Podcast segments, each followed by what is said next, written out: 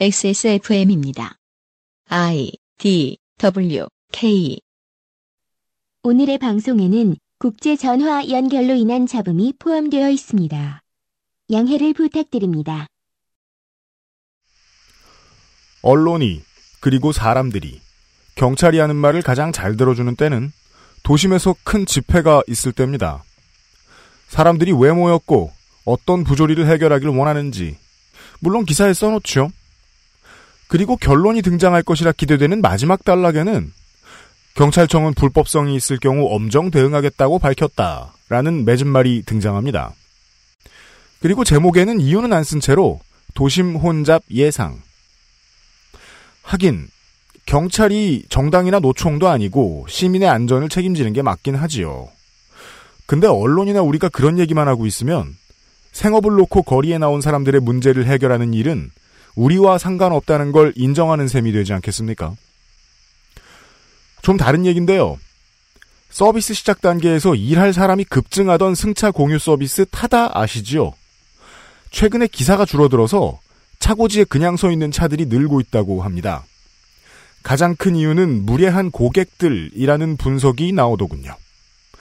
뜨거운 음식물을 섭취하는 승객, 전자담배라 괜찮다면서 흡연하는 승객, 도중에 세워놓고 편의점이나 은행을 다녀와서 기사에게 부정주차 단속금을 내게 하는 승객, 구토하고 도망가는 승객, 색깔이 묻어나는 물건을 떨어뜨린 뒤 알려주지 않고 몰래 내리는 승객 등등. 대부분 좋은 고객들을 만난다고 해도 하루에 초고랩 진상 한 명 만나면 일주일이 우울한 것이 서비스업입니다. 한국은 그런 일의 발생 가능성이 높지요. 이런 진상 고객의 이골이 난 베테랑 택시기사면 모를까 역의 군수 처음 해보는 사람은 견딜 수 없는 상황일 겁니다. 역의군 수업을 경험해보지 못한 또 다른 사람들로는 오피니언 리더들이 있습니다. 그들은 여론이 택시에 부정적인 이유는 택시가 불친절한 문제가 제일 크다고들 말합니다. 하지만 뉴스를 읽는 제가 보기엔 여론은 역의군 수업자들을 향해 아래로 기울어진 운동장 같습니다. 늘어만 가는 산업금 문제를 물가 인상률을 따라가지 못하는 급여 문제를 부족한 휴식 문제를 불친절한 승객 문제 등등의 이야기를 자신은 언론에 송고할 수 없는데 인터뷰에 응해줘도 실리지 않는데 실무를 겪어보지 않은 사람들은 택시회사와 합심이라도 한 듯 사회가 책임지지 않을 방법에 대해 이야기하는 것처럼 보이곤 합니다.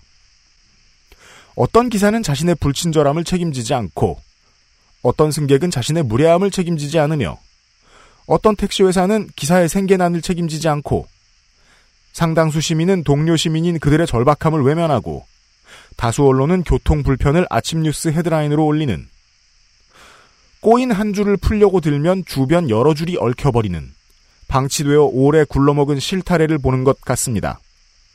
이걸 풀어주는 가장 중요한 열쇠는 시력도 체력도 손톱도 아닌 지구력과 끈기인데요. 우린 그런 거 없지 않나요? 집회 행렬이 이어지는 마포대교 앞에서 전해드립니다. 그것은 알기 싫답니다.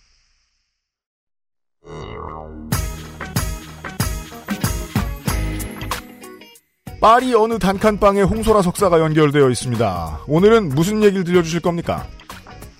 아, 네. 프랑스에서, 프랑스 현지에서 노란조끼 운동이라는 것이 어떻게 진행이 되고 있는지, 미디어에서는 보여주지 않는 그 현장의 목소리는 어떠한지에 대해서 우선 말씀드리고 싶어요. 298회, 그것은 알기 싫다. 금요일 순서의 이런 이야기입니다.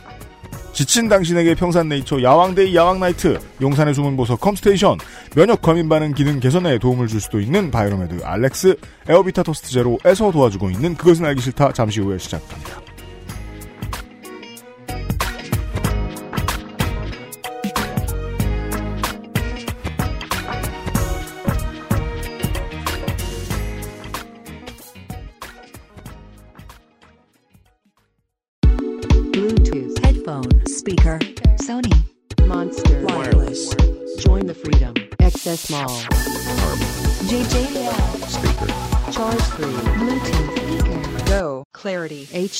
HDBT headphone headphone Bluetooth Sony Monster JBL meet the speaker Join the freedom Access Mall 유해물질 무첨가 잘 만들고 체갑 29 days.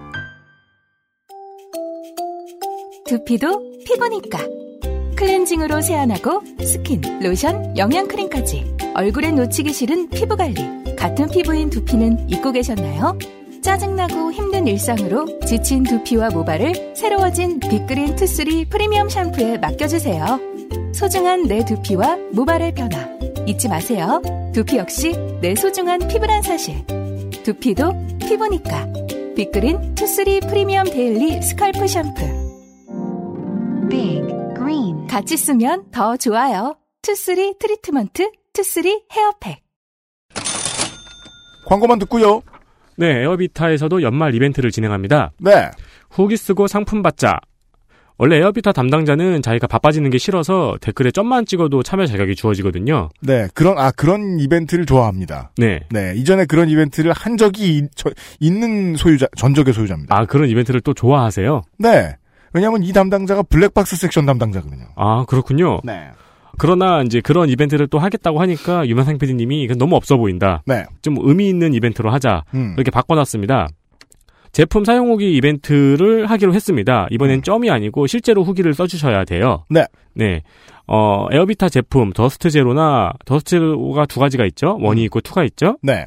혹은 카 에어스톤을 구입하시고 상품 후기란에 후기를 작성해 주시면 됩니다. 음흠. 후기의 형식은 인증샷도 좋고 그리고 간단하게 한 줄로 평을 해 주셔도 좋습니다. 네. 네, 물론 정성을 담은 후기가 뽑힐 확률은 높겠습니다만 그 짧은 punchline이 강렬하다면은 그것도 가능성이 있을 수 있죠. 그렇습니다. 시간이 얼마 없네요, 또. 네, 기간은 올해 말일 31일까지입니다. 이러면 좋은 점이 있어요. 차, 참여자가 많지 않아집니다. 그렇기 때문에 여러분의 당첨 확률이 올라갑니다. 음. 1등은 카 에어스톤을 한대 음. 드리고요. 음. 2등은 현재 XS몰에서 판매 중인 클린 웜 코튼 향수 한 개, 칸. 향수 한 개, 그리고 3등은 콕 집어 콕 김치 선물 세트를 드립니다. 와, 뭐 많이 주네요. 네, 1, 2, 3등 선물이 이렇게 준비되어 있고요. 음. 추천 방식은 아직 결정되지 않았습니다. 네. 네, 저희들이 뽑아보는 것으로 하라고 그 유명상 PD님은 추천을, 해- 추천을 해주시네요. 아, 아, 진짜요? 네. 그럼 에디터더러 뽑으라 그래야 되겠다. 아, 읽어보고요. 네. 제가 읽어보겠습니다. 네. 네, 많은 참여 바랍니다. 음흠. 어, 에어비타 제품은 구입하신 분들이 대부분 만족을 하십니다. 그렇기 때문에 이제 봄이 오면 또 황사가 오겠죠? 사실 계획이 있거나 고민 중이시라면은 지금 한번 노려보시길 바랍니다. 네. 인사도 안 했어? 아, 제 인사, 아, 그렇군요. 인사해야죠. 네. 지구상의 청취자 여러분, 안녕하십니까. 아, 지구상의 양극단에서 전해드립니다. 일단, 서울의 밤섬 앞에서 유승균 PD입니다. XSFM에. 그리고, 에, 파리의 거기 어디예요 여기는 파리 13구입니다. 홍소라 공부노동자가 앉아 있습니다. 자기 자리에 앉아 있고요. 어, 저기 파리에 앉아 있습니다. 네, 오랜만에 프랑스의 저희 집에서 인사드리네요. 홍소라입니다. 안녕하세요. 세상 좋아져가지고요. 예, 스카이프 영상 통화를 하고 있습니다. 어, 저는 살다 처음 해봅니다. 이런 거 되게 신기하고 부끄럽네요. 네. 계속 이제 카메라를 안 보시는 거예요. 음, 처음 영상 통화를 해보면 부끄럽죠. 아, 그런 거예요? 카메라에 뭐 테이프 붙여놓을까, 이렇게? 네. 아, 공지하고 오늘 이야기 시작하겠습니다. 아, 대체 어느 누가 그 알실 300회 공개방송, 아, 매진됐다고 얘기한 건지 모르겠습니다. 매진 안 됐습니다. 저는 지금 12월 20일 금요일 밤 한 자정쯤에 녹음하고 있는데요. 매진이 안 됐고요. 아, 와주시는 모든 분들한테 저희가 만든 그것은 알기 싫다 코스터하고요. 평산네이처에서 제공하는 신제품 아로니아진 2지 한 포씩 드릴 겁니다. 그 외에도 선물 되게 많으니까 예매 서두르시고요. 그리고 어, 사상 가장 비싼 선물 공세가 예정돼 있는 청취자가 실제로 있다 캠페인 출연자 중 한 명에게 셀카로 질문 보내주시는 이벤트죠.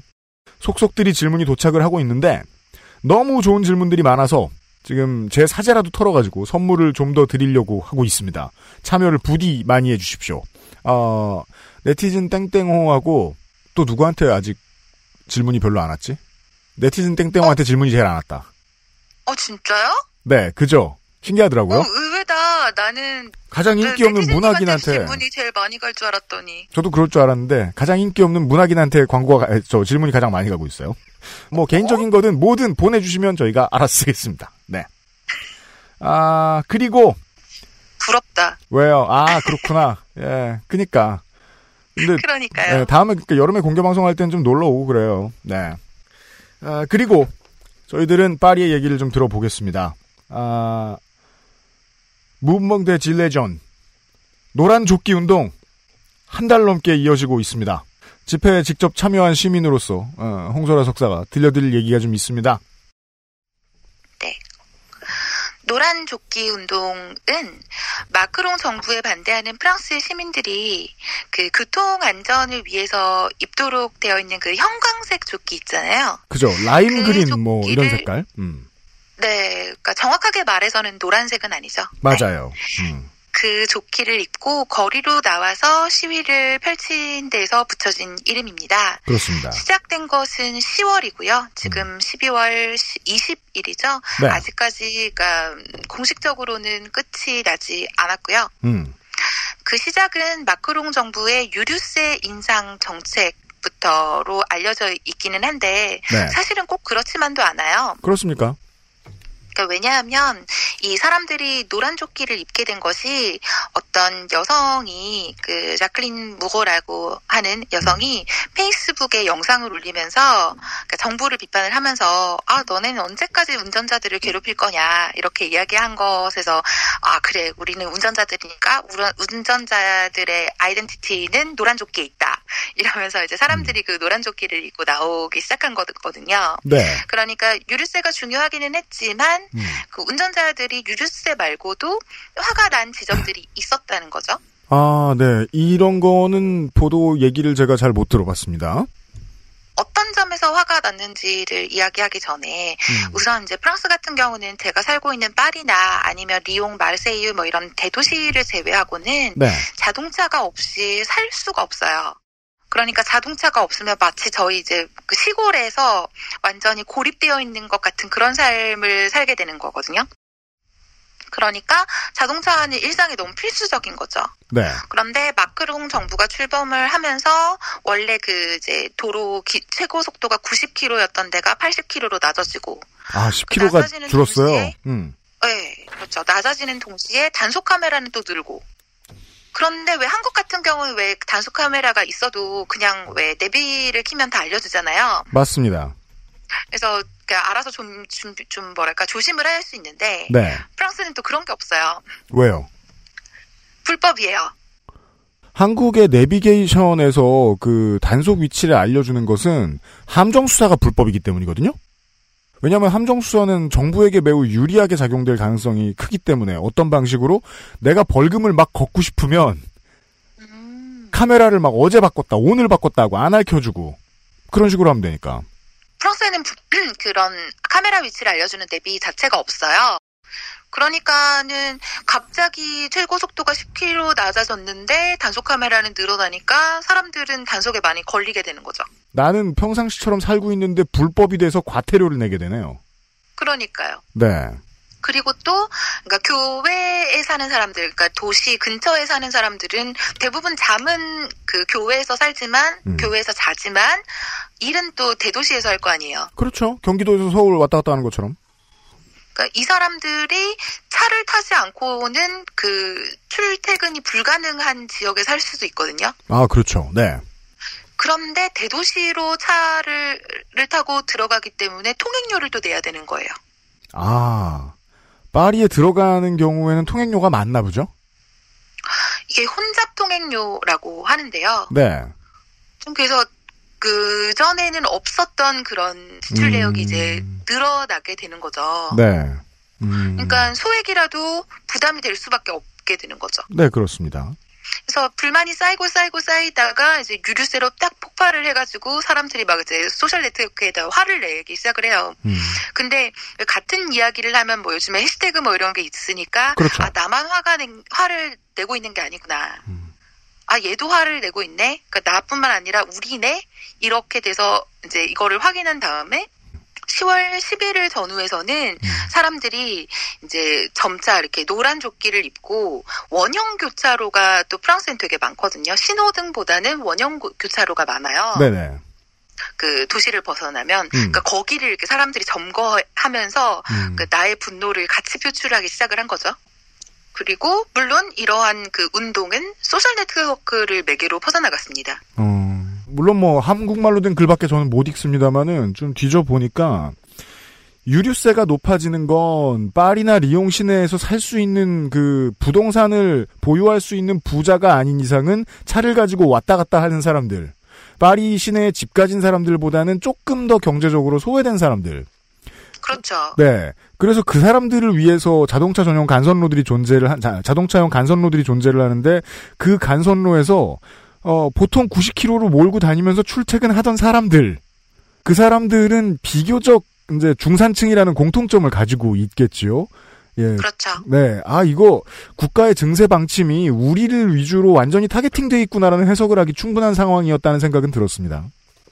네, 탁월한 분석이시고요. 네. 그 보통의 시와는 달리, 그러니까 뭐 그 주체자라고 하나요? 네.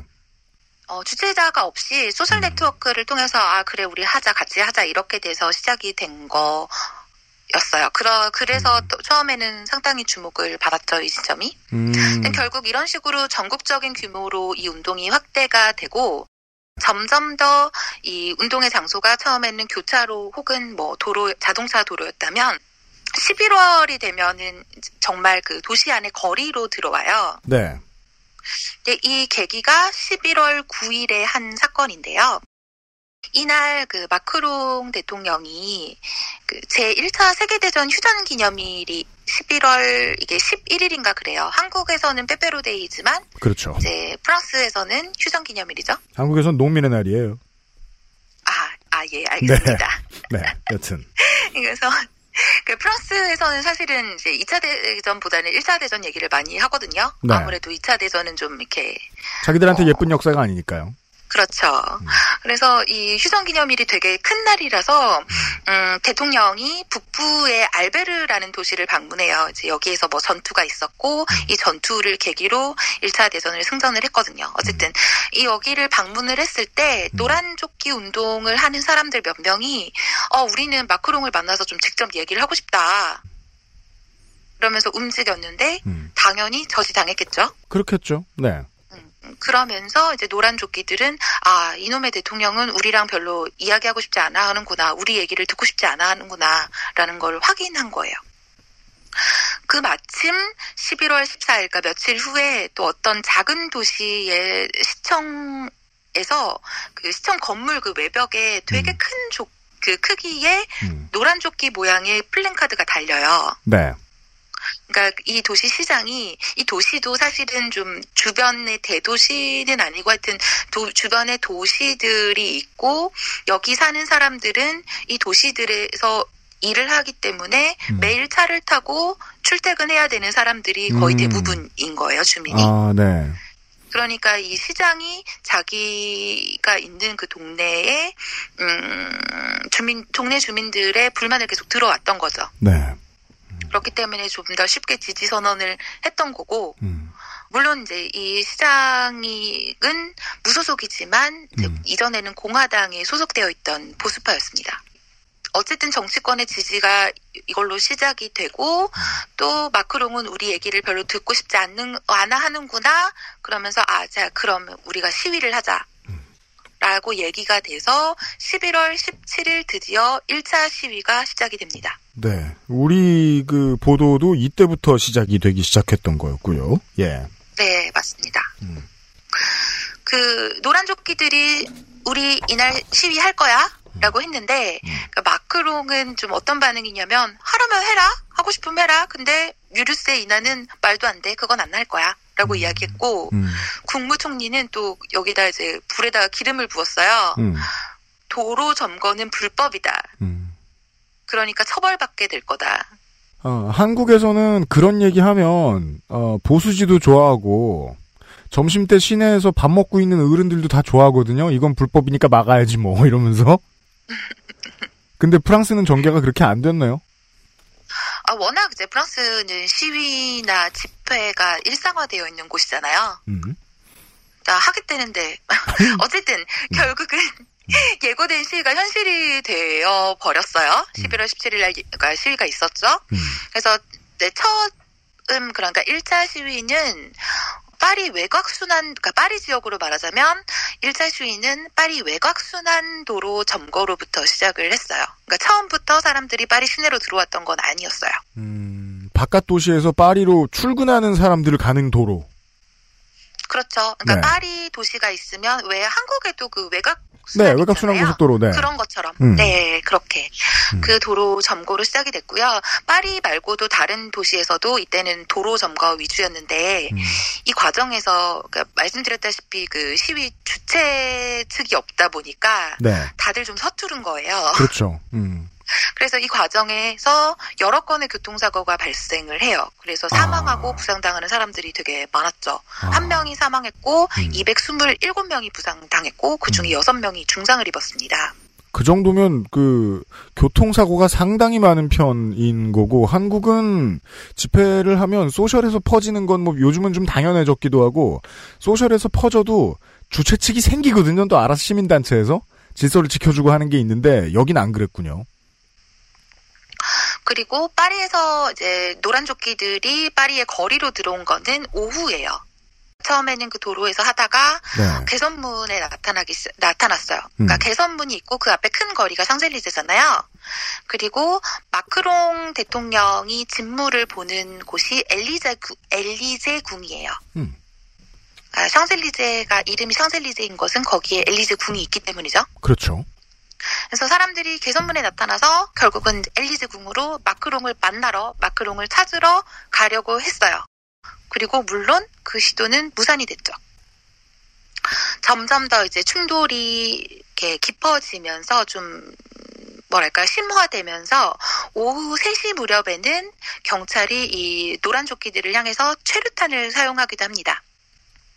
집회 나가 보셨으니까 아시잖아요. 그러니까 네. 처음에는 그냥 구호만 외치다가 음. 경찰이랑 이런 식으로 충돌이 생기면 사람들이 점점 점점 다 같이 화가 나잖아요. 당연합니다. 그러면 네, 유류세를 낮춰라라는 구호에서 마크롱 꺼져라, 마크롱 어, 퇴진해라 이렇게 구호가 바뀌죠. 맞습니다. 그리고 맨 마지막에 남는 구호는 마크롱 퇴진이 음.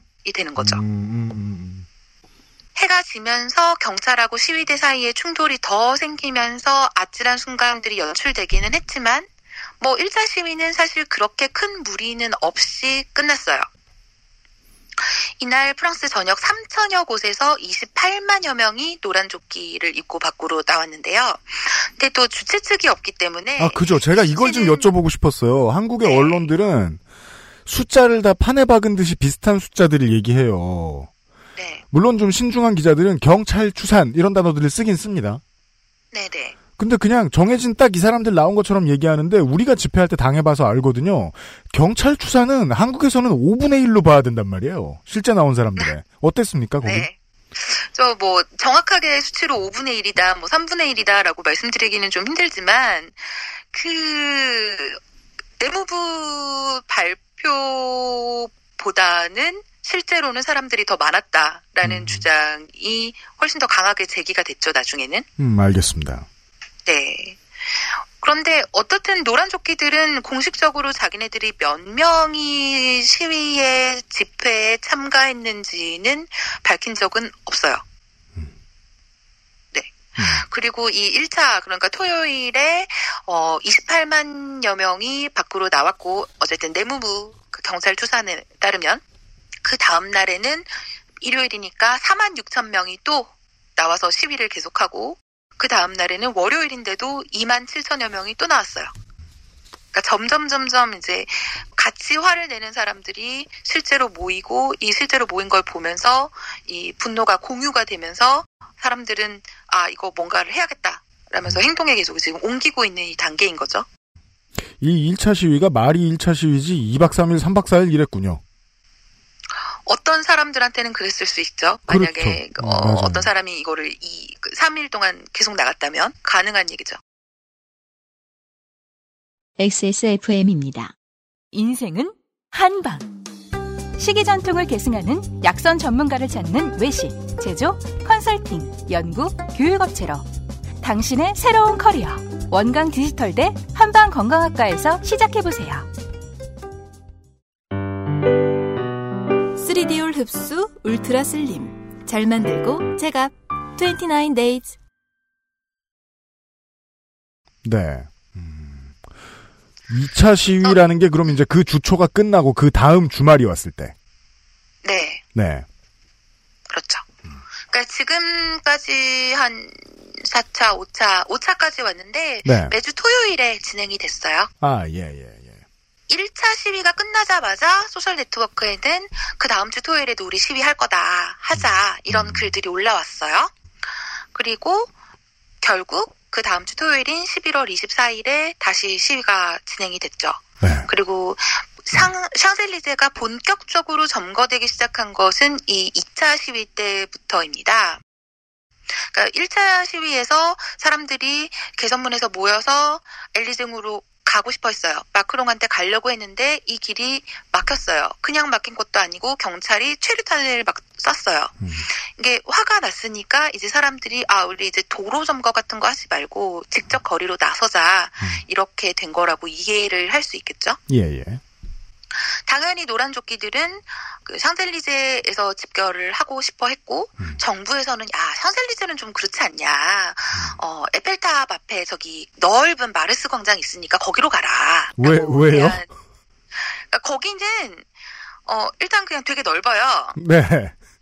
통제하기 쉽다는 겁니까? 아니면은 뭐 샹젤리제는 관광객들이 많아서 안 된다는 겁니까? 두 가지 다이기도 하죠 음. 그러니까 일단은 마르스 광장은 거의 그냥 공원이거든요 네. 도시 공간이랑은 조금 따로 떨어져 있는 듯한 느낌이 좀 있어요. 아, 경찰 편의에 좀 맞군요. 그렇기도 하고 이, 이 노란 조끼 안 그래도 그 형광색 조끼 입은 사람들이 좀 눈에 덜 띄죠. 그리고 11월 24일쯤 되면 음. 이제 아직 크리스마스 특구 특수는 아니긴 하지만 네. 샹셀리제는 어떻든 간에 관광객들이 파리에 오는 관광객들이 언제나 오는 곳, 곳이기도 하고 음. 그리고 대통령궁이 바로 옆에 있잖아요. 어, 그러니까 여기에선 좀 안 하는 게 어떻겠니라고 얘기를 했고 하지만 이제 노란 조끼들은 그 이야기를 들을 수가 없었죠. 음. 자기네들은 마크롱이랑 이야기를 하고 싶으니까 네. 정말로 집행부가 없었다면 타협이 될 리가 없었겠죠. 그렇기도 하고요. 네. 그렇죠. 그래서 처음에는 경찰이 샹젤리제로 향하는 이 노란 조끼들을 가로 막았어요. 음. 그런데 이 1차 시위보다 2차 시위에 정말 사람들이 많이 몰렸거든요. 음. 16만 6천여 명이 모였어요. 네. 어, 그 프랑스 전역에서. 그러니까 경찰이 길을 터줄 수밖에 없었어요. 음. 결국 샹젤리제가 점거 당합니다. 음. 그리고 이날 시위에 최루탄, 물대포 이런 것들이 등장을 하고 이 음. 과정에서 24명이 부상당하고 101명이 경찰에 연행, 연행됐습니다. 그게 저는 뭐, 그 샹젤리제나 이 파리 시내를 사진으로밖에 못 봐서 상상할 수밖에 없습니다만, 그 서울 시내 중심가에 있는 도로들하고 비교하면 되게 좁다는 느낌이 많이 들거든요. 아, 샹젤리제는 넓어요. 광화문 네, 광장 정도로. 보면 될까요? 광화문 광장 네그 정도 된다라고 볼 봐도 될 것 같아요. 무방할 아, 것 같아요. 네, 거, 그 정도 기, 그 정도 너비의 길에 어, 이제 여섯 자리 숫자의 사람들이 모였으면 어느 정도 그림이었는지 알겠습니다. 경찰이랑 충돌이 생기면서 폭력적인 장면들이 다수 연출이 됐죠. 네. 그러면서 정부에서는 뭐라고 얘기했냐면 음. 아 얘네들은 일반 시민 아니야. 얘네들은 구구 극자야. 지금 난동을 부리고 있는 거야. 라고 이야기를 했고요. 음, 이게 좀 별다른 여과 없이 미디어를 통해서 전파됐던 것 같아요. 그래서 음. 왜 처음에 왜 노란 조끼들 뒤에 그 마린 르펜 그 구구 마린 르펜이 있다더라. 네. 노란 조끼들이 되게 폭력적인 세력이다더라, 극단적인 세력이다더라, 음. 이런 그 이야기들이, 이런 시각이 좀 국제적으로까지 번져나간 것은 사실은 2차 시위에서부터인 아. 걸로 파악이 되고요. 처음에 이제 코레스폰더, 그니까 그, 저, 통신원들이 그런 식으로 많이 타전, 타진을 했었는데, 그거는 프랑스 국내의 언론 혹은 프랑스 행정부의 시각을 대변하는 얘기였군요. 네, 음. 그랬던 것으로 보이고요. 음. 반면에 이 2차 시위에 대한 프랑스인들의 프랑스 사회의 노란 조끼에 대한 지지율은 84%였어요. 아, 이걸 누가 조사를 했나 봐요? 아, 예. 이건 지금 처음부터 계속 어, 당신은 노란조끼의 운동을 지지하십니까? 음. 혹은 당신은 노란조끼 운동을 이제는 그만해야 된다고 생각하십니까? 라는 음. 설문조사를 계속 돌리고 있거든요. 네, 지지율이 80%가 넘었어요. 이거는 마크롱 지지율 반대쯤 되는군요. 아, 그러네요. 84%에다가 마크롱이 가장 낮았던 지지율을 더하면 107이 되네요. 어, 엄밀히 따지긴 누가 논문 안 쓴댈까봐. 알았어요. 네. 에, 그 다음 주면 12월이 됩니다. 네, 그렇습니다. 어, 12월 1일, 그러니까 또 그 다음 주 토요일이죠. 3차 시위. 이 3차 시위가 아마 국제적으로는 가장 유명했을 거예요. 왜냐하면 볼거리가 많았거든요. 네. 아, 미디어의 입장에서는요. 맞습니다. 네. 이 볼거리가 많았다라는 건 복- 폭력적인 장면이 가장 많이 발생했다라는 이야기인데요. 음. 음, 예를 들면은 뭐 니스 공항, 니스 아시죠? 니스 프랑스 네네. 남부의 니스. 음. 그 니스 공항으로 가는 길목을 노란 조끼들이 막아서 그 비행기가 몇 시간 동안 그 뜨지를 못했어요. 네. 그리고 마르세유에서는 경찰차가 불에 탔어요. 음. 그리고 보석상이 털렸고요. 네. 겨자로 유명한 디종에서는 시청 근처에서 방화 사건이 있었고요. 네. 또 보르도에서는 시위대가 시청으로 진입을 하려다가 경찰이랑 또 무력 충돌이 있어가지고 일곱 명이 부상당해요. 리옹 근처에 그 생테티엔이라고 혹시 축구 팬들은 아실 텐데. 하여튼 그런 도시에서는 음. 어떤 그 시위대 중에 일부가 슈퍼마켓을 털어갔고요. 프랑스 중남부의 오트루아라는 지방에서는 경시청이 불에 탑니다. 지역 경찰청이 탔다는 거 아니에요? 네. 누- 어떤 사람이 이제 경시청에다가 화염병을 던져버린 거예요. 음. 그래서 화재가 발생을 했는데 이게 화재를 진압하려면 소방차가 와야 되잖아요. 또 시위대들 중에 일부가 이 소방차의 진압 자체를 막아버렸어요. 이 프랑스의 집회가 늘 그런지는 모르겠는데 지금까지의 그 전술들을 들어보면 국가 기관 시설과 산업을 향해서 그 강짜 놓는 걸 되게 잘하는 것 같아요. 항상 그런 것은 아닌데 가끔씩 어떤 사람들의 분노가 한 곳에 집결되는 그런 집회들이 있잖아요. 예를 들면 이제 2015년 같은 경우에는 파리 교회에서 아이들이 그 안전사고 때문에 죽어버렸어요. 근데 이 아이들이 그 사회에서 제대로 보호받지 못하면서 자라던 아이들이었거든요. 그러니까 이렇게 사람들의 분노를 탁 건드리는 그런 계기로 사람들이 모였을 때는 이런 폭력성이 막 폭발하는 거죠. 나도 지금 화가 나서 화를 내러 나왔으니까 사회도 잘 돌아가면 안 돼! 이런 식으로 주로 길목 막는 걸 되게 잘하네요. 네. 이 사회가 이런 상황에 처한 것은 너희들의 탓이다라는 좀 그런 것도 있는 것 같고요. 음, 네. 근데 이제 슈퍼마켓을 턴다던가 아니면 아이폰 매장도 털리고 막 그랬거든요. 그건 이제 부수적인 그건 문제죠. 좀 다른 얘기인 것 같아요. 그것은 네. 사실은. 그러니까 서유럽은 이제 치안에 돈을 점점 덜 쓰고 있는 추세라는 얘기를 제가 어디서 본 적이 있는데 경찰 공무원의 수가 줄어든다거나 뭐 그랬 그런 영향인 거라고 보입니다. 프랑스는요, 근데 이제 그때 테러 때문에 국가 비상사태 있었잖아요. 네네. 그때 경찰 인력이 아마 증원이 됐을 거예요, 꽤나 많이. 그 방금 말씀하신 게 맞는지 안 맞는지 그래요? 아마 체크를 해봐야 될 것 같아요. 그 지금 지방의 사례를 몇 가지 말씀드렸는데 당연히 사람들이 가장 많이 몰린 파리에서는 더욱 더 많은 장면들이 생겨났겠죠. 이게 뭐 어떤 언론에서는 폭동이라고도 하고 뭐 소요라고도 했어요. 그럴 음. 만큼 충격적인 장면들이 좀 많이 발생했는데 네. 가장 유명한 건 그거였죠. 한국 언론에서는 프랑스 혁명의 상징 마리안 조각상까지 파손돼 뭐 이런 거 있었죠. 그렇죠. 그 일단 그 개선문이 공격을 당했습니다. 개선문 외벽에 사람들이 스프레이 페인트로 뭐 마크롱 꺼져라 이렇게 적어놓거나 음. 아니면 개선문 안쪽에 또 조각상들이 있어요. 네. 그 중에서 마리안느 그러니까 그 히- 프랑스 혁명의 상징 말하자면 그 프랑스 혁명 관련한 그 그림 보시면 가슴 반쯤 내놓고 아니 음. 마리안느죠. 네. 이 조각상이 훼손된 장면이 음. 사실은 가장 많이 소개가 됐던 것 같아요. 한국 언론에는. 저도 그 제목들 보면서 아니 그 흥분한 시민들이 한 것 같지 않고 막 표제 이런 것만 보고 있으면 무슨 외구가 와서 막 몇백 년 된 사찰 불태우고 노략질한 것처럼 그렇게 표현해 놓은 것 같은 느낌이 좀 강했었어요. 한국 언론은 그랬었습니다. 사실 근데 이 조각상 내부 조각상은 오리지널은 아니고, 그러니까 오리지널은 박물관에 있고 네. 음. 어, 카피였다라는 얘기도 나중에 나오기는 했어요. 음.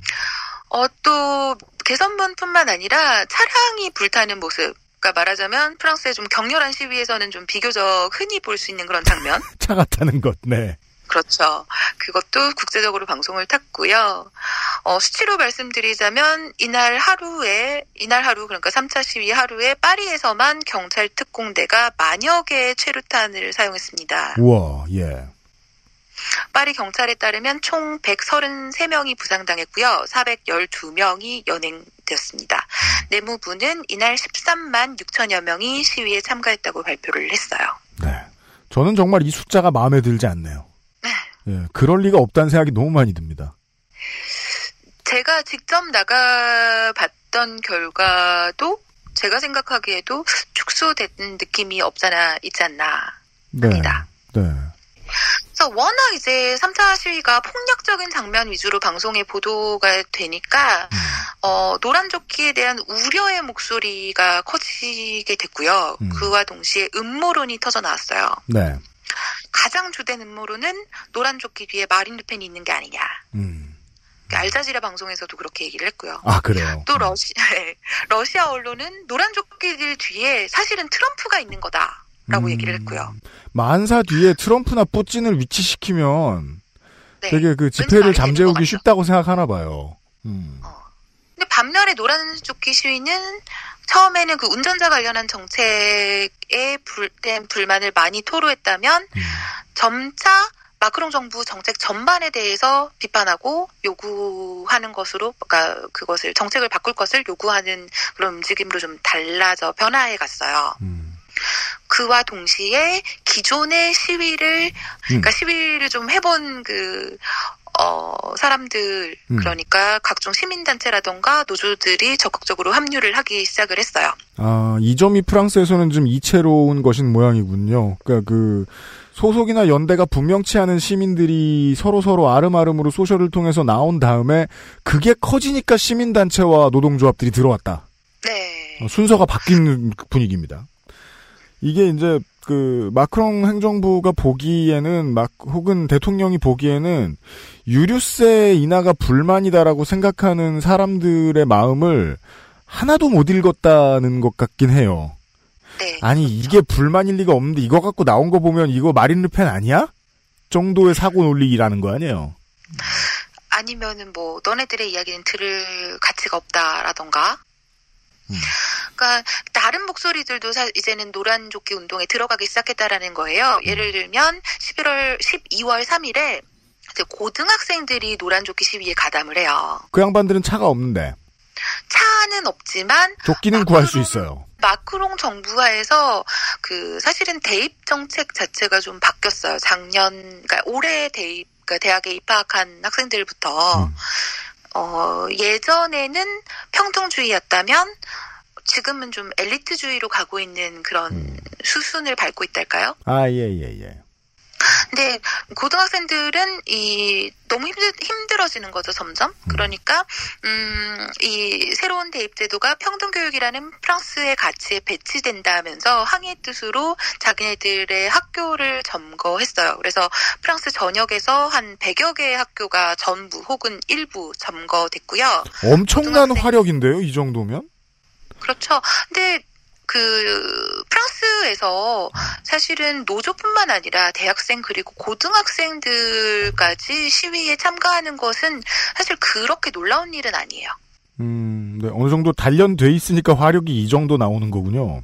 네. 한국에서 자리평사리꼬가 들어올 때를 생각해 보면 결국 고등학생들이 전국에서 한 700여 명 정도가 경찰에 연행됐어요. 여기까지는 오케이. 할 수 있는데 좀 되게 사람들의 분노를 다시 한 번 더 이렇게 끌어오르게 한 장면이 또 나왔습니다. 네, 그 파리 교외 멍트라 줄리라는 도시가 있어요. 네. 여기서 경찰이 고등학생을 무려 148명을 연행을 해요. 근데 연행 과정에서 어 얘네들을 진압을 하면서 일단 땅바닥에 무릎을 꿇렸어요. 음, 땅바닥에 무릎을 꿇리고 두 손을 이렇게 머리 이렇게 얹게, 얹게 한 거예요. 음, 뭐 요, 이것까지도 할 수 있죠. 근데 문제는 이 자세로 학생들이 4시간 동안 있었어야 됐다는 건 거의 고문이죠. 어떤 조치를 후속 조치를 취하기 위해서 그런 자세를 취하게 하는 건데 특히나 이제 그 화기 같은 걸 가지고 있을 가능성이 있는 예, 용의자들을 서- 향해서. 근데 고등학생들을 4시간을 이렇게 해놨다는 거는 예, 그냥 체벌? 그렇죠. 음. 네, 물론 그런 거 있어요. 그 이 학생들이 좀 화가 나 있으니까 음. 그돌 같은 걸 경찰들한테 던졌 대요. 네네. 그러니까 그런 폭력 행사라는 건 있었지만 그것을 감안하더라도 4시간은 너무 심했다. 그러게요. 어떻게 이럴 수가 있느냐라는 음. 이제 이야기가 나왔고 네. 이것은 당연히 그 다음 시위에서 음. 사람들의 행동으로 또 이제 나오는 거죠. 그 다음 주 4차 주말. 시위에, 네. 그래서 4차 시위에는 학생들이 좀 많이 참가를 했던 것 같아요. 음. XSFM입니다. 순면 감촉 커버 잘 만들고 제갑 29 days Bluetooth headphone monster Sony Zabra wireless. Join the freedom. Excess Mall. 잊지 마세요. 두피 역시 피부란 사실. Big Green 엑세스몰에서 만나는 빅그린 헤어케어 시스템. 4차 시위 12월 8일로 넘어갑시다. 네. 사- 어, 마크롱은 3차 시위 이후에도 처음에는 어, 유류세 인상 철회 없다. 음. 라고 이야기를 하고요. 어, 그게 12월 2일이었어요. 이틀 후인 12월 4일에는 아, 유류세 인상을 생각해 볼 수는 있는데 음. 어, 약간 유류세 인상 철회를 생각해 볼 수는 있는데 일단은 인상을 지금은 안 할게. 6개월 후에 하자. 유예를 할게. 이렇게 말을 바꿨고요. 또 바로 그 다음 날인 12월 5일에는 아, 유류세 인상을 전면 폐지하겠습니다. 라고 발표를 하죠. 그러니까 불과 3일 만에 입장을 바꿨어요. 그러니까 마치 노란 조끼들의 이야기를 들어주는 것 같은 제스처를 취한 거죠. 네. 그런데 또 다른 사이트, 다른 쪽에서는 음. 유례가 없을 정도의 경찰 인력을 투입하기로 결정을 했거든요. 음. 화났군요. 그러니까 물론 그 배경에는 3차 시위에 워낙 사건 사고가 많았기 때문에 그것을 미연에 방지하고자 음. 시위 참가자들을 보호하겠다 라는 음. 그 명목으로 음. 정말 많은 경찰 인력을 투입을 하기로 결정을 했어요. 총 8만 9천 명. 어, 물반 경찰반 이런 상황이 되는데. 그렇죠. 네. 게다가 장갑차까지 등장했어요. 파리에는. 저도 이거 서울 시내에서 본 지 꽤 됐는데. 그러니까 한쪽에서는 어 그래 알았어 너네들 말 들을게 유류세 인상 안 할게라고 하면서 나머지 한쪽에서는 그래 너희 시위할 거야 그럼 장갑차 보내 이렇게 된 거죠. 네. 이날 정말 좀 분위기가 어 새벽부터 경찰들이 그 시위 장소에 나와가지고 네. 통과하는 그 통행자들 짐을 일일이 열어보고 음. 혹시 그 안에 무기로 사용될 수 있는 물건 음. 뭐 예를 들면 뭐 막대기라던가 뭐 음. 공이라던가 그런 것들 있잖아요. 그런 음. 걸 가진 사 가져 가지고 있던 사람들을 미리 연행을 해 가기도 했어요. 음. 어쨌든 이런 그 마크롱이 유류세 인상을 폐지를 했음에도 불구하고 13만 6천여 명이 시위에 참가합니다. 네. 그러니까 물론 이거는 그 마크롱 입장 발표 시기가 너무 늦기도 했지만 음. 또 짧은 시간에 여러 번 너무 말을 바꾸면서 신뢰도가 추락한 측면도 있고 음. 또한 이제 노란 조끼 운동의 목표는 단순히 운전자 관련 정책에만 국한되지 않는다라는 점을 보여주기도 하죠. 총 13만 6천 명 시위 참가자 중에 연행자만 1,723명이었어요. 완전 기록적인 수치죠. 그 전에 시위들과 비교를 하면 아 이건 정말 되게 많은 사람들이 경찰에 끌려갔구나라고 음. 생각할 수 이- 어, 끌려갔구나라고 알 수 있으실 거예요. 네. 음. 그리고 미디어도 좀 태도가 조금 바뀌었어요. 어떻게 바뀌었냐면요. 네. 이제 미디어는 노란 조끼 구호에 별로 관심이 없어요. 그러니까 아하. 식상하죠. 벌써 음. 이제 몇 주째 되니까 똑같은 음. 얘기 한다. 음. 대신에 폭력적인 장면은 막 나오니까 음. 음, 과연 오늘 시위에서는 얼마만큼의 경찰과의 충돌이 나올 것인가, 즉 얼마나 드라마틱한 장면들이 많이 연출될 것인가에 집중을 합니다. 아, 스포츠 토토 방송? 아, 그렇게 비교가 되나요? 그러니까 실제로 이날 시위가 각종 그 뉴스 전문 채널에서 하루 종일 생중계가 됐어요. 네, 뭐, 우리나라는 그랬어요. 네. 네, 그 생중계 포맷은 전문가 몇몇을 패널로 앉혀놓고 또 여기에 대해서 막 이런저런 이야기를 하고 음. 또 갑자기 현장 카메라를 연결을 해서 현장에서 이런 이런 일이 있습니다라는 걸 보여준 형식인데 음. 되게 좀 저도 느꼈거든요. 더 이게 이방인인 저도 느꼈던 지점은 뭐냐면 경찰이 퇴, 최루탄이라도 던질라 치면 뭔가 이렇게 폭력이 발생하려고 하면 음. 진행자들이 정말 노골적으로 홍보해요. 뭐라고 그러니까 말하면서요? 그러니까 전문가랍시고 이제 어떤 사람들이 얘기를 하고 있는데 갑자기 말을 끊으면서 아 지금 현장에 중요한 장면이 있다면서 막 음. 아, 그니까 뭔가 그 눈에 띄는 저 액션 블록버스터 같은 장면이 나오면 그거 네. 보여주는데 되게 신났다는 거 아니에요? 그거 그리고 그 그렇죠. 감정을 못 감췄다. 그게 카메라든 그렇죠. 그래픽이든 진행자든. 네, 그 UMC식으로 말하면 바지를 벗었다. 그래서 내가 언제 그런 말? 그건 얘기입니다. 얘기. 예. 그렇죠. 네. 그냥 이야기입니다. 네. 네. 어, 그래서 이 지점에 대해서 사람들이 꽤나 비판을 했고요. 네. 음, 그 시위만 보면 이전의 3차 시위보다는 확실히 폭력이나 방화 사건이 줄어들었어요. 아무래도 경찰이 많았으니까요. 음. 또 반면에 경찰의 과잉 진압이 있었죠. 그래서 부상자가 속출했습니다. 음. 총 부상자 264명 중에 경찰이 쏜 그 flash gun에 맞아가지고 눈 한쪽을 잃어버리거나 그러니까 실명이 됐고 음. 아니면 손을 와- 손이 완전히 없어졌어요. 날아가 버린 거예요. 제가 그 flash ball이라는 게 뭐냐라고 어, 홍석사가 저한테 물어보시길래 저하고 홍석사하고 지금 같이 찾아봤는데요. 이게 보니까 서바이벌 게임 같은 거 할 때 저 paint gun 있어요. 사람한테 맞으면 페인트가 터지면서 맞았다는 게 티가 나는. 근데 그것도 보호장구 안 입고 맞으면 되게 아파요. 근데 그것에 총알로 쓰일 수 있는 걸 되게 크게 만들어 놓고 그거를 이제 그 페인트탄이 아니라 고무공으로 만들어 놓고 아까 보니까 고무가 되게 단단해 보이더군요. 그리고 휴대하기 좋게 소총이 아니라 권총으로 바꿔 놓은 그 전형적인 사람들 아프라고 해 놓은 근데 그렇죠. 예, 경찰이 책임질 일은 좀 적게 해 놓은 그런 그렇죠. 무기 같더라고요. 그러니까 일반 시민들한테 그 총을 쏠 수는 없으니까 음. 그러니까 이거를 쓰자 해가지고 도입을 했는데 음. 그러니까 아무리 그렇다 하더라도 원래는 얼굴도 겨냥을 하면 안 되잖아요. 얼굴도 겨냥하면 안 되죠. 그런데 실제로는 얼굴을 겨냥을 했더라. 이런 장면들이 보였죠. 네. 게다가 어떤 이제 기자들을 향해서도 경찰들이 되게 좀 폭력적으로 진압을 한 거예요. 음. 그래서 지금 언론인들 몇 명이 경찰을 고소하기도 했었어요. 아, 이제- 예. 근데 생각보다 이 경찰의 과잉 진압이 음. 별로 이슈가 크게는 안 됐거든요. 언론이 제대로 취재를 안 했을까요? 그게 일단은 그 사람이 자극을 받는 거에는 한계가 있잖아요. 어느 정도 자극 이후에는 크게 그닥 크게 자극을 받지 않잖아요. 제 음. 말은 뭐냐면 음. 계속 몇 주 동안 어쨌든 폭력적인 장면이 계속 나왔어요. 둔감해진다. 익숙해져. 네, 그렇죠. 음. 그런 부분도 있었고 게다가 이 시위 3일 후였던 12월 11일에 네. 스트라스부르에서 총격 테러 사건이 있었죠. 네. 음, 네. 그러니까 아무래도 이제 경찰의 과잉 진압에 대해서는 좀 이야기가 쏙 들어가 버렸어요.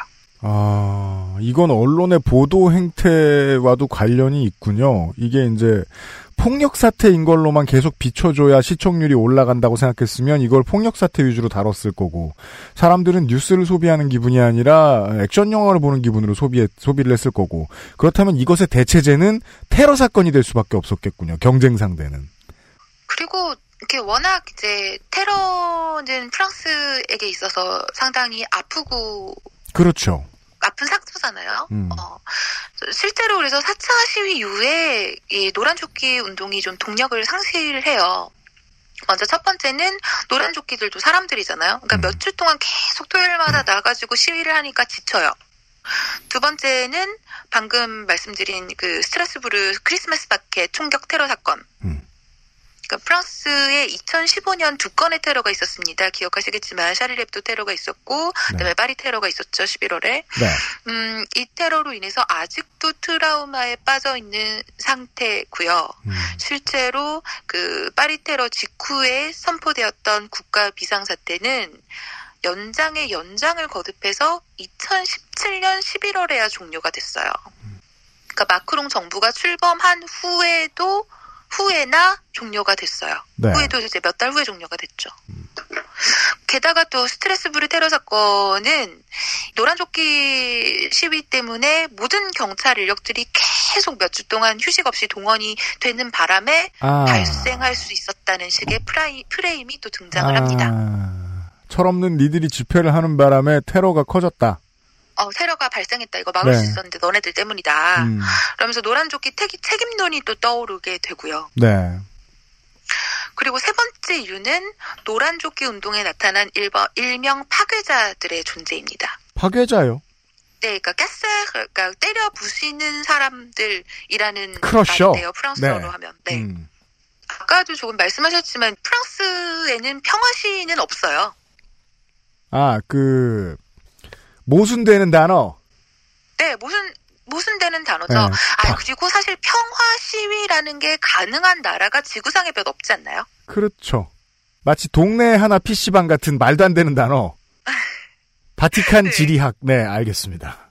프랑스에서는 시위하고 평화라는 것은 공존할 수 없는 단어들이에요. 그 말은즉슨 어떤 형태로든 집회를 하게 되면 음. 아 시리가 대답을 했어 지금. 아. 네, 이거 룸메이트 있는 줄 알았네? 네.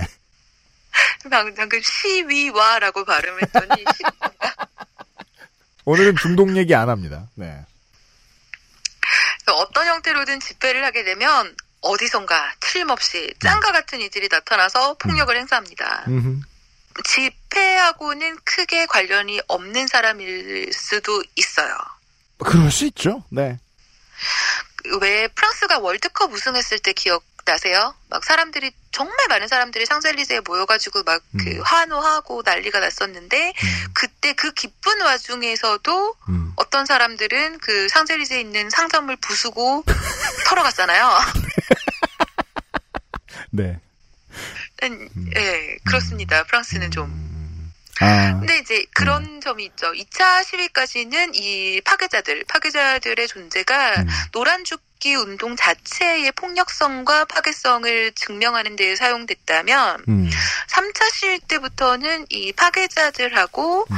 노란 조끼들을 좀 분리시키려는 움직임이 좀 감지가 됐어요. 그러니까 분류해서 이해하려고 하는 움직임. 이들을 한 덩어리로 이해 했다가 이걸 분류시키려는 움직임이 3차에 처음 일어났다면 그건 마크롱 행정부의 이해도가 깊어지는 속도하고도 비슷한 것 같은데요. 이건 뭐다 똑같은 놈들이지 이랬다가. 음, 그, 네, 그렇죠. 음. 그래서 4차 시위에는 이러한 분리가 더욱 뚜렷하게 나타났습니다. 음. 왜냐하면 이렇게 말씀드렸다시피 경찰이 되게 많았어요. 또 경찰이 많았음에도 불구하고 또 폭력 사건들이 있었거든요. 특히나 해가 진 후에 네. 대부분의 노란 조끼들이 해산한 후- 이후에까지 거리에 남아서 거리를 배회하던 이 파괴자들이 되게 또 적극적으로 막 이렇게 뭔가 이렇게 또깨 부수고 하- 어, 자동차 불 지르고 했었거든요. 음. 네. 물론 그럼에도 불구하고 노란 조끼 운동이 그 파괴자들의 존재로 인해서 그 진위를 의심받은 것도 사실이긴 하죠. 음, 아, 이게 참 피곤한 일인 게, 어, 천명 중에 뭐 0.5명이 이런 일을 할 사람들이다라고 생각하면, 프랑스는 집회가 늘 있는 나라인데도 불구하고, 그러면 이게 늘 있는 일이고, 이렇게 될 수밖에 없다라고 인정을 다 하는데도 불구하고, 여론 어떻게든 틀어서 천명 중에 0.5명 그런 사람이 있으니까 집회를 하면 안 된다거나, 집회가 나쁘다는 식으로 뭐라고 하려, 몰아가는데, 그게 2018년에도 통한다는 거 아니에요, 국민 여론에. 그렇죠. 그래서 처음에 노란조끼 운동의 지지대, 지지도가 70%가 넘었고 가장 높을 때는 80%를 넘겼는데 이 4차 시위 이후에는 54%까지 떨어졌거든요. 물론 네. 54%도 적은 수치는 아니지만 그렇죠. 어, 여기에는 이 파괴자들의 활약이 큽니다. 그러니까 이 노란 조끼들도 스스로를 이 파괴자하고 좀 분리를 시키고 싶은 거예요. 음, 그렇겠죠. 음, 그런, 그러면서, 아, 얘네들 나오는데 나 가기 싫어. 이런, 그런, 음, 그런 느낌도 감지가, 그런 움직임도 좀 감지가 됐습니다. 네, 그렇다면 그 다음 주에는 참가자가 줄었겠죠. 그렇죠. 그리고 네 번째 이유는 마크롱의 유화 정책입니다.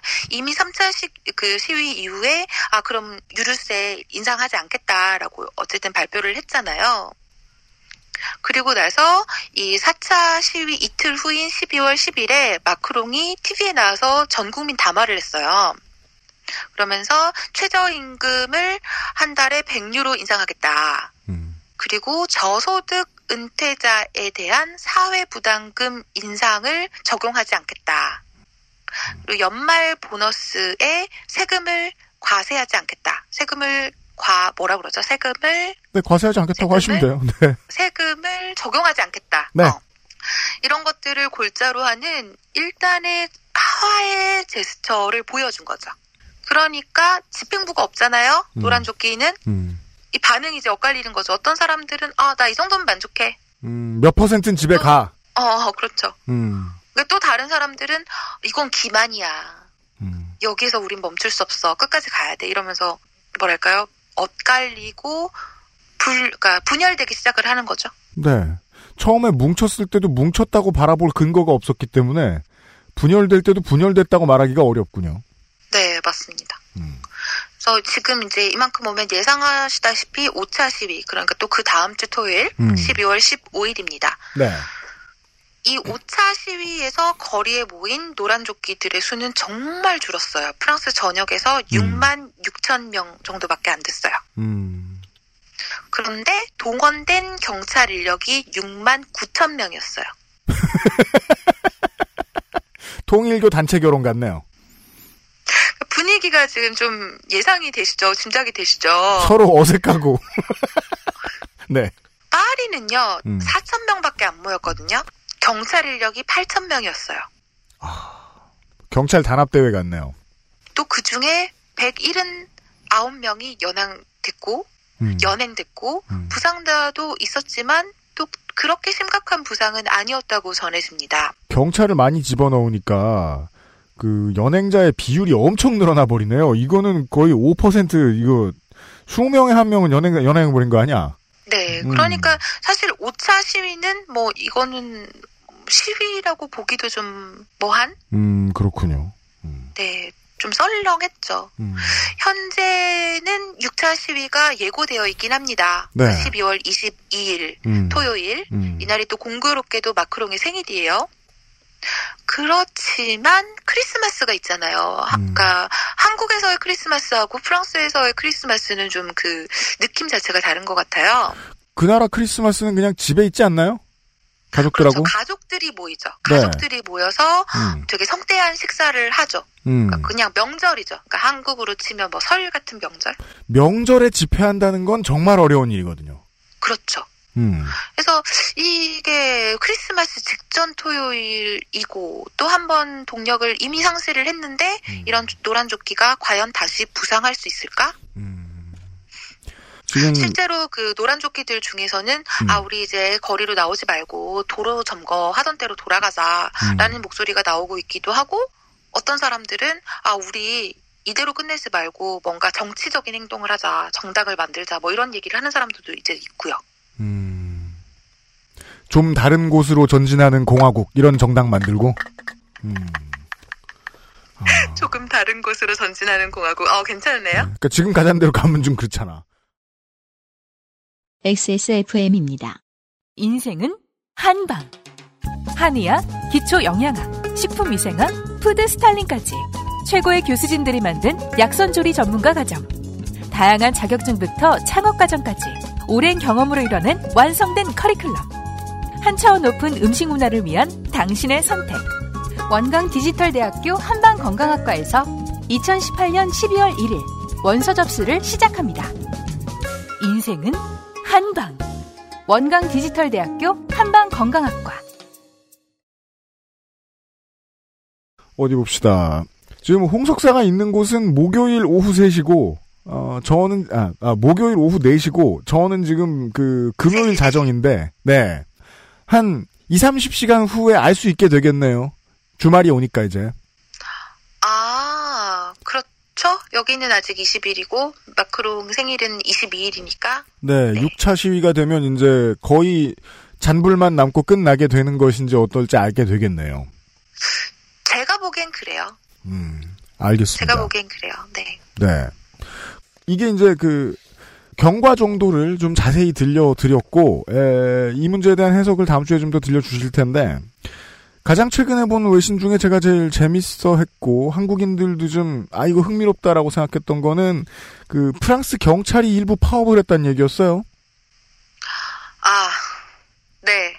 경찰이 자기네들도 이 노란제끼들에게 어, 찬성을 하는데 음. 이들을 뭐랄까 진압하고 그런 활동을 나는 할 수가 없다. 하지만 내가 여기에 나갈 수는 없으니까 어, 우리는 파업을 하겠다. 동조 파업이군요. 연대. 파업이군요. 네, 그랬던 거죠. 아니 이게 그냥 보통 생각하면은 한국의 경제지 같은 생각에서는 그냥 뭐 월급을 안 주나 보다. 그 임금 협상이 실패했는가 보다. 혹은 그 저 집회 막느라고 일 너무 많이 시킨다고 집에 안 보낸다고 승질내서 파업하나 보다. 이 정도의 단순 회로일 텐데 그게 아니라 나는 지금 내가 맡고 있는 저 시민들에게 동조한다는 의미로 파업을 했다. 네, 그랬던 거죠. 근데 저 같은 경우는 그거에 좀, 좀 직접적인 피해자였는데요. 네, 그 얘기나 하면서 끝내죠 오늘 시간은. 자, 사실 집회를 나갔어요. 집회를 나갔다가 좀 점점 분위기가 좀 이상해지길래 아, 안 되겠다. 인터뷰도 이만큼 했으면 됐고 그러니까 집에 가자 싶어가지고 집에 가는 지하철을 찾아갔어요. 네, 근데 또 지하철이 문을 닫았네. 그래서 좀 더 먼 곳으로 또 걸어갔죠. 네, 걸어가는 도중에 소매치기를 당했습니다. 여러분 음. 제가 네. 어, 저의 지갑과 어, 카드와 수표가 털렸고요. 야 외노자가 소매치기 당하면 한국에서는 인생 끝이거든요 그냥. 복구하셨네 어떻게? 지금 아, 네 어떻게 엄마 엄마가 예전에 지갑을 하나를 또 선물해 주신 게 있었어서 일단 아무튼 그날은 그러면은. 홍석사가 저 저 소매치기 당한 날은 그날은 이미 경찰이 일부 파업을 한 상태였어요. 네 파업을 하고 있었고요. 그래서 음. 제가 그러니까 워낙 근데 길거리에는 경찰이 워낙 많으니까 음. 바로 옆에 또 경찰이 있었거든요. 그렇죠. 그래서 경찰한테 가서 나 소매치기 당했는데 음. 어떡하냐 그랬더니 빨리 경찰서에 가서 신고를 하래요. 그렇죠. 지금 뭐 저 집회 막으러 나온 경찰이 그걸 어떻게 도와줘? 아 근데 나는 지금 지하철 티켓을 살 돈도 없고 내 수중에 지하철 티켓도 없다. 그럼 뭐 경찰이 돈 꿔줘? 답은 없잖아. 그랬더니 네. 경찰이 아니 넌 그냥 다른 사람들 하는 것처럼 하라고. 음. 그러니까 무임승차하라는 거예요. 어. 저기 봐라, 저기는 막 약탈도 하는데 너는 그럴 배짱도 없냐 이런 정도의 설득을 했군요 아, 경찰이. 좀 그런 느낌이었어요. 아, 오늘은 검, 검사 안 해. 무임승차해. 이러면서. 아, 그 무임승차 하다가 한번 걸려본 적 있었거든요. 네. 그지 때, 네, 네, 그러니까 벌금이 막 50 몇 유로 막 이렇게 나와요. 겁나네. 뭐 용기를 얻어서 경찰에 말해 용기를 얻어서 음. 무임승차를 해서 집에 와서 일단은 카드랑 뭐 이런 거는 정지를 시키고 그러면 경찰에 가서 신고를 해야 돼요. 왜냐하면 이걸 보상을 받으려면 경찰이 사인하는 서류가 있어야 되거든요. 음. 도난 신고서가 있어야 되거든요. 그래서 아, 경찰서의 위치를 확인하고 다시 집 밖으로 나왔죠. 그리고 경찰서까지 걸어갑니다. 음. 더 이상 무임승차를 할 수는 없었기 때문에 걸어갔어요. 네. 딱 걸어갔더니 경찰서가 문을 닫았어요. 파업이니까. 그렇죠. 음. 근데 신고를 해야 되니까 아 그럼 다른 경찰서를 가보자. 그리고 다른 경찰서로 또 걸어갔어요. 한 30분 걸었나 봐요. 이미 음. 나는 이제 아침에 3, 4시간을 걸어왔는데 네. 다시 또 걸었어요. 음. 갔어요. 경찰서가 또 닫았어요. 뭐 파업을 뭐 지점별로 하겠습니까? 그래서 혹시나 몰라서 다른 경찰서 또 걸어가봤어요. 네.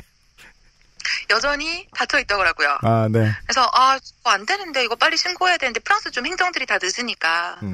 그래서 신고를 해야 되는데 그러고는 안 되겠다 싶어 가지고 음. 그러니까 한국으로 치면 112에 전화를 한 거예요. 네. 아, 어떻게 해야 되냐 경찰서들이 다 닫다 그랬더니 음. 어떤 이제 아주머니 그러니까 경찰분께서 전화를 받으시고는 음. 되게 시크하게 오늘은 안 돼 이러시는 거죠. 여기 홍소라는 아, 예, 불쌍한데 그렇습니다. 되게 멋있네, 진짜. 어, 그래서 다시 또 걸어서 집에 와서 그날 정말 되게 힘들었던 기억이 네. 아직도 이렇게 남아 있습니다. 어쨌든 네, 그 시위하는 장소에 경찰들의 대거 투입이 됐었고 또 나머지 인력들은 또 파업을 하기도 해서 네, 그 동네의 경찰서들은 다들 문을 닫았던 그런 어, 일도 있었죠. 네. 홍소라, 홍소라 그렇게 돼서 꽃이다, 이런 게 아니라, 네. 아, 한국에서 은근히 이제 구경한 듯 하지만 구경할 수 없었던 문화들을 좀 봤습니다. 예. 경찰도 동조 파업을 했다. 요 정도까지 전달을 해드리면서, 어, 노란조끼 운동 5차 시위 정도까지 그 정리를 해드린 오늘 순서를 마무리 짓고, 이것에 대한 평가나 이런 것들을 다음 주에 다시 한번 좀 더 세밀히 분석을 해보도록 하겠습니다. 홍소라 석사 고마워요. 네, 저도요. 들어주셔서 감사합니다. 물러갑니다. 유승균 PD였습니다. 내일 토요일 이 시간에 에, 누구죠? 윤이나 비정규인이죠? 맞아. 네. 저한테 물어보시면 어떡해. 아니 날첫 많이 보고 있으니까 그 어, 윤이나 비정규인과 함께 에, 알바 기록실 시간으로 돌아오도록 하겠습니다. 들어주셔서 감사합니다. 내일 뵙겠습니다. 안녕히 계십시오. XSFM입니다.